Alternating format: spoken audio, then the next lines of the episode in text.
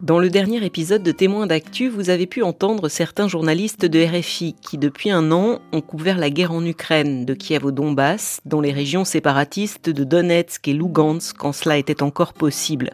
Anissa El Jabri aussi a eu accès à ces territoires, mais côté russe. C'est la correspondante permanente de RFI à Moscou, et c'est elle que vous allez entendre dans cet épisode. Je m'appelle Alexandra Cagnard, et cela faisait un moment que j'avais envie de discuter avec elle dans Témoins d'actu.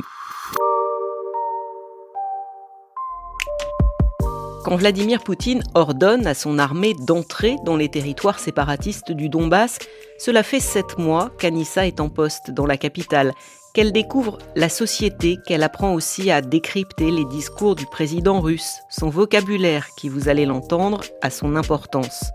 Comme celui employé le 24 février 2022 lorsque Vladimir Poutine parle d'opération militaire spéciale, sans utiliser le mot guerre. Ce jour-là, Anissa se trouvait à Rostov-sur-le-Don. C'est une grande ville du sud-ouest de la Russie, située à environ 200 km de Donetsk, dans le Donbass pro-russe.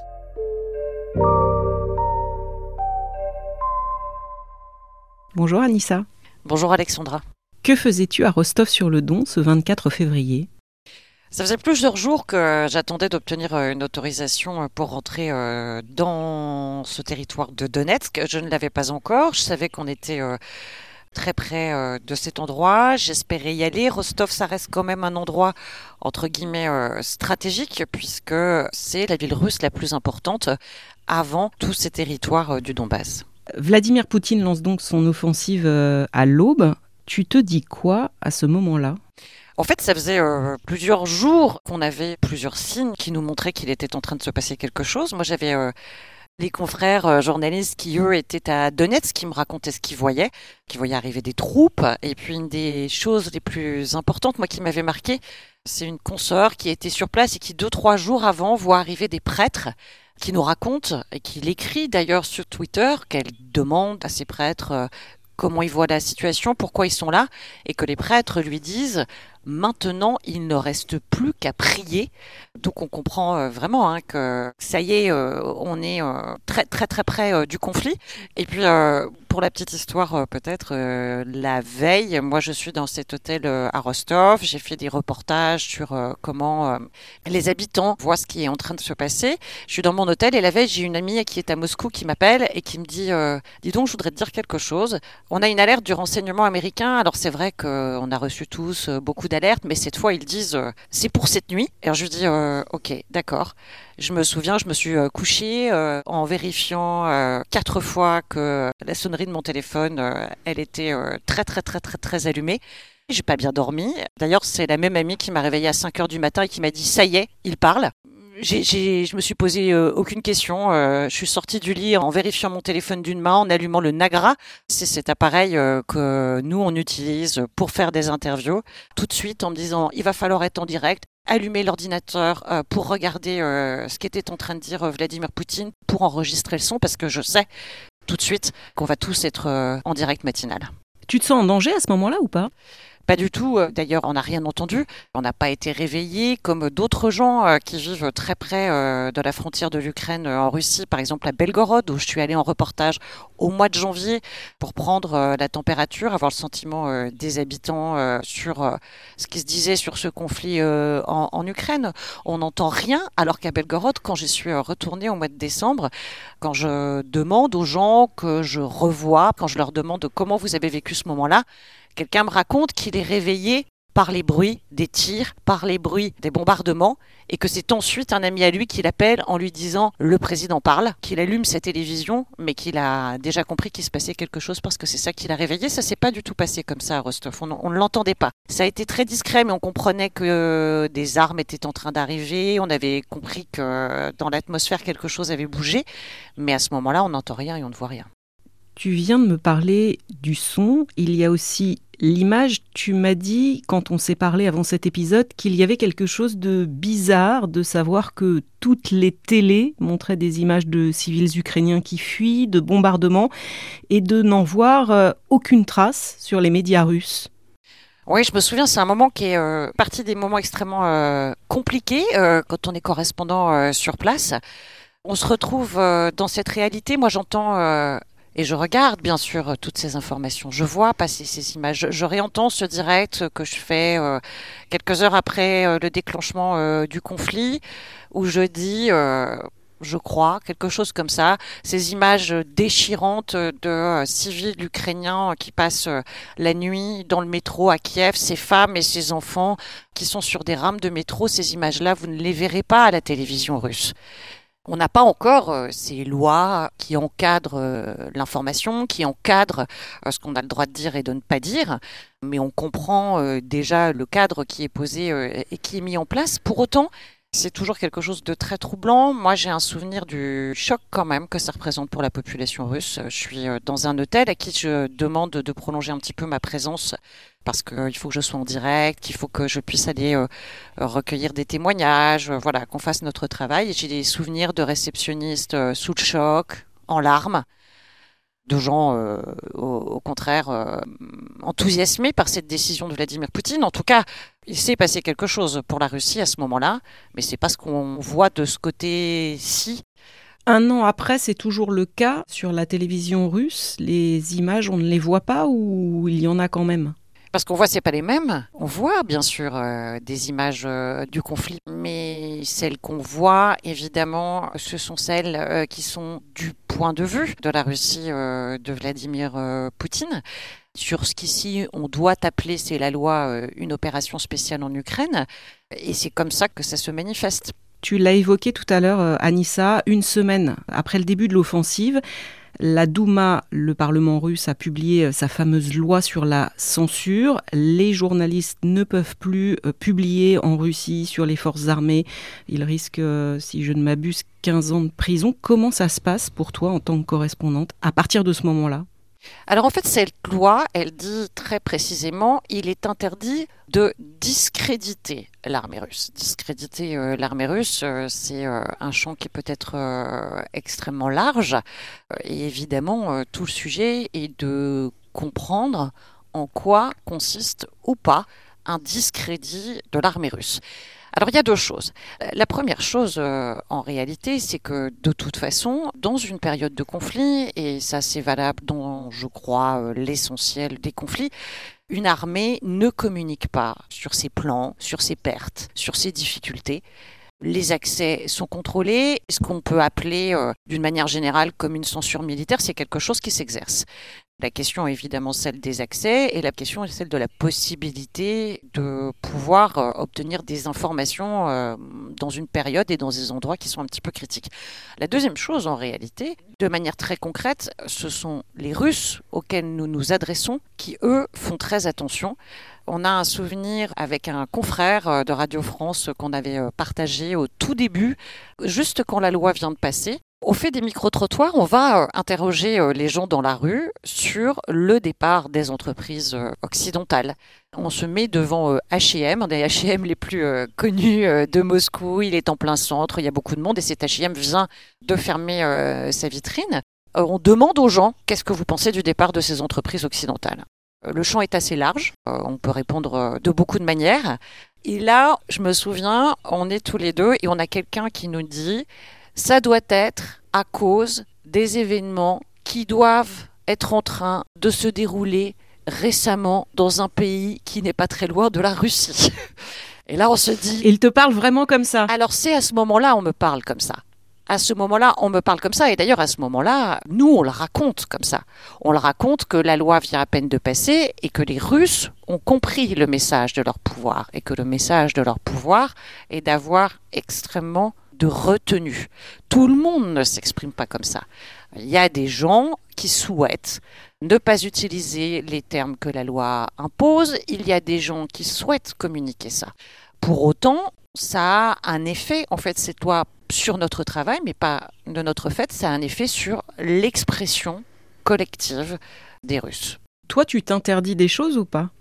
C'est pas moi à titre euh, personnel, euh, ça c'est une réflexion euh, collective, c'est quelque chose dont on parle avec la rédaction. Le choix qui a été fait par la direction de Radio France Internationale, c'est de considérer qu'on s'exprime et qu'on respecte le cadre de la loi russe.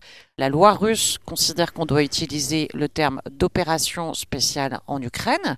On en utilise d'autres aussi. Je vous ai parlé à l'antenne, je crois, de conflits, d'offensives, présence de soldats russes en Ukraine. Je rappelle que régulièrement que le choix et les mots du Kremlin sont opération spéciale en Ukraine. On n'utilise pas ce que le pouvoir nous demande de ne pas utiliser pour l'instant. Euh, c'est ce choix qui a été retenu. Et encore une fois, c'est un choix euh, collectif et qui est euh, arbitré par notre direction éditoriale. Tu m'as dit tout à l'heure, j'ai fait ce micro-trottoir pour savoir comment la population ressentait les choses. En sous-main, il y a les sanctions prises par les Occidentaux à l'égard de la Russie. Pour toi, il y a des signes visibles dans ton quotidien de correspondante? Alors, les signes visibles, ils sont en réalité, pour l'instant, assez ténus. On a beaucoup parlé euh, de la disparition euh, des grandes enseignes comme euh, McDo et H&M. en réalité, ce qui est très intéressant d'ailleurs sur la question de McDonald's, par exemple, c'est que très vite, ces magasins ont été repris avec quasiment la même carte. Ça a fait beaucoup sourire dans les pays occidentaux avec cette idée qu'on retournait à l'Union soviétique avec des imitations et des succès d'années. Bon, en réalité, je suis allée tester ces nouvelles frites et ces nouveaux hamburgers. Je peux vous dire que les frites, à mon goût, sont un tout petit peu moins croustillantes. Mais bon, en réalité, on est vraiment sur euh, quasiment la même carte. Et en réalité, l'enjeu pour le pouvoir, il est de montrer que la vie continue malgré tout et qu'elle est toujours là. Il faut dire que de ce point de vue-là, on ne constate pas grand-chose. Les magasins sont extrêmement bien euh, achalandés. On continue à trouver euh, dans les supermarchés, euh, notamment, mais à peu près dans tous les types de magasins, euh, de l'alcool occidental, des produits qui ne sont pas censés arriver. Certains, parce qu'on le sait, passent par des importations parallèles, d'autres passent par les pays voisins. Ce qui est extrêmement compliqué dans la vie quotidienne, dans la nôtre et dans celle des Russes, c'est la question bancaire. Couper le SWIFT, c'est-à-dire couper les transferts, pour nous, ça a des impacts extrêmement concret. On s'est retrouvé dans les tout débuts du conflit euh, avec euh, des annonces qui tombaient à 17h euh, et une mise en application à 19h, disant notamment qu'on ne pourrait plus retirer d'euros en cash sans une énorme commission. Donc avec les confrères, on s'est précipité à la banque pour essayer de l'avoir de l'argent. On n'en avait quasiment plus. On s'est aperçu qu'on pouvait passer la commande la veille. ce sont des complications infinies. Et là, par exemple, moi, je regarde régulièrement quelles vont être les sanctions des Occidentaux sur les dernières banques qui restent en Russie. Parce que, dans ce cas-là, tout simplement payer le loyer, la vie du bureau, le salaire de la collaboratrice d'RFI, ça devient de plus en plus compliqué. Et socialement, il y a vraiment un, avant et un après cette invasion ou pas? Est-ce que euh, tes conversations euh, avec les gens, elles ont changé par exemple? Quand je citais tout à l'heure cet exemple de cette personne qui, euh, quelques heures après l'annonce des lois sur l'expression, cette personne qui se retient énormément, je suis pas sûre qu'elle le fasse forcément aujourd'hui. En fait, il y a des pics. Il y a des moments de tension, peut-être des choses qui sont aussi arrivées dans la vie courante des gens qui font que les gens se censurent, et puis des moments où les gens ont, à l'inverse, extrêmement besoin de dire ce qu'ils ont sur le cœur et c'est très troublant parce que parfois on a des conversations qui tout d'un coup tournent essentiellement autour de la météo et on comprend bien qu'il vaut mieux rester sur le sujet de la météo avec euh, cette interlocutrice euh, qui à ce moment-là ne veut pas parler d'autre chose.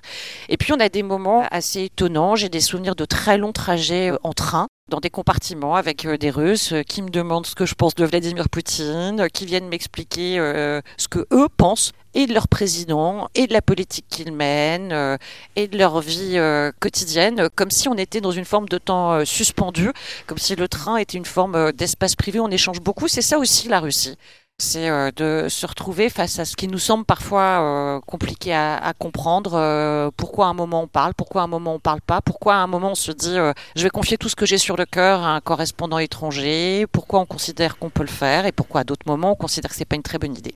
Ici, évidemment, à l'occasion des un an de cette invasion, euh, les médias reviennent sur tout ce qui s'est passé depuis le, 24 euh, février. En analysant chaque phase de cette invasion, le 21 septembre, c'est à ce moment-là que Vladimir Poutine euh, annonce la mobilisation des réservistes. Il a, son armée a perdu du terrain. Est-ce que toi, tu sens aussi une bascule à ce moment-là? Total.